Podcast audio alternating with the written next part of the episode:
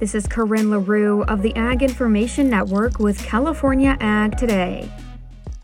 The recent apple harvest across the nation has been remarkable both in terms of quality and quantity. However, the current challenge lies in securing sufficient consumers to purchase them. Chris Gerlach, the director of industry analytics at the U.S. Apple Association, emphasizes the abundance of apples awaiting market distribution. We had a big year this year. According to my records, this is the largest November holding. So I start my storage report in November and I run it through June. We had a higher higher fresh number in 2014 2015, which uh, is interesting. But with total processing this year, it made our November storage volume the highest ever. So it's a big year. But Gerlach says exports are now the biggest challenge how were we getting rid of our apples before? And I sort of backed out exports and said to the crew, you know, this is what the export scene looked like in 1415, and we're probably nowhere close to that now. So we've got to rely on domestic demand or we got to lower prices to move volume. Folks have a lot of apples.